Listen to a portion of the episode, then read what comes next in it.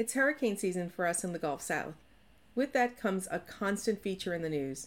No matter the outlet, we can be assured there'll be a reporter telling us that we have to have a plan and be prepared. Drinking water, check. Non perishable food, check. Cash, check. Full tank of gas, check and check. For us, this time of year is about preparing our homes and families for a possible disaster. But it always serves as a reminder to me to think about preparing my business for a crisis. Welcome to Drive Time Marketing. For a business, a crisis can happen in an instant.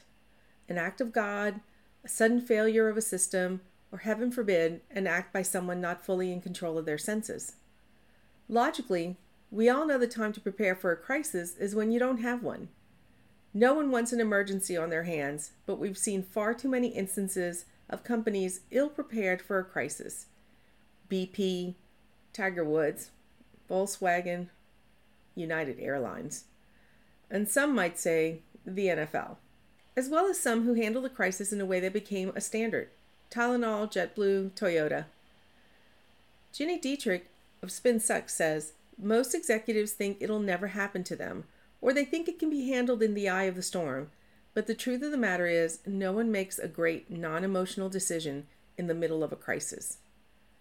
These examples have taught us a few lessons on how to always think of the customer. First, be accountable. Whether the crisis was brought on by forces beyond your control or whether it was due to an employee act, be prepared to be accountable.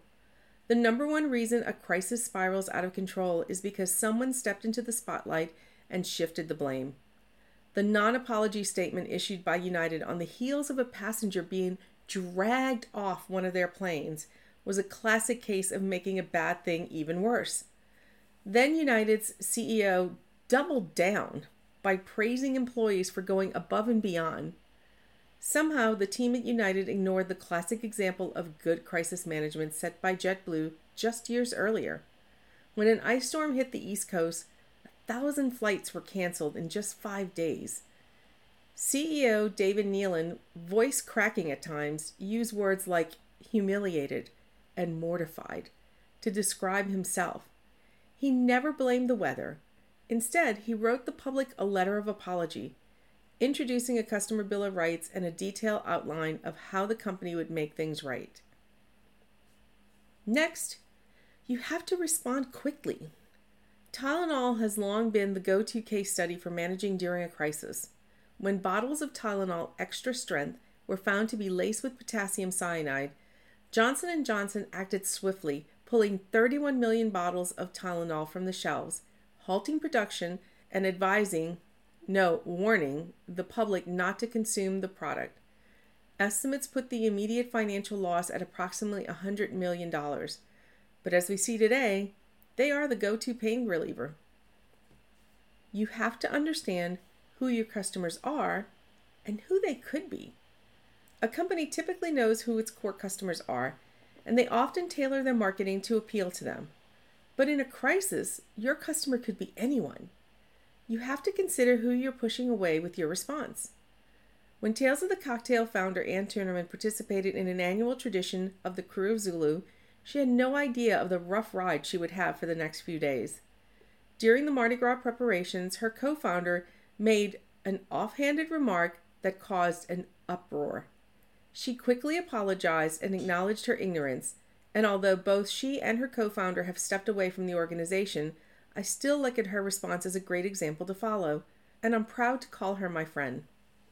You have to also prepare everyone. Having an official spokesperson is now an archaic ideal.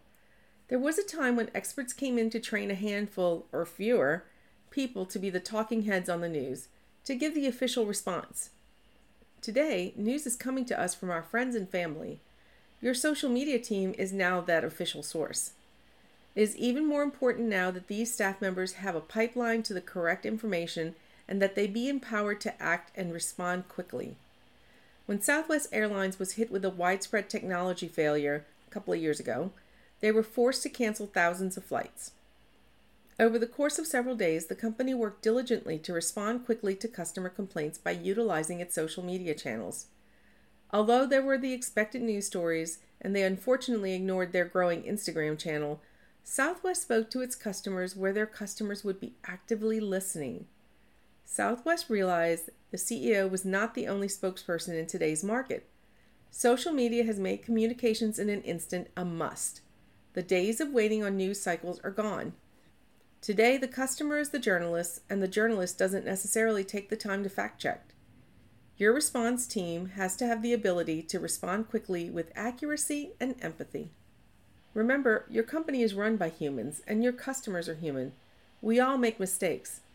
How many of you remember that inadvertent tweet by a Red Cross employee? Unfortunately, she mistakenly sent a personal tweet on the organization's account, but the organization responded quickly with a humorous tweet, acknowledging the mistake, and even encouraging followers to donate. They quickly realized that it wasn't the end of the world for their brand. A little embarrassment, maybe it does us all a little good.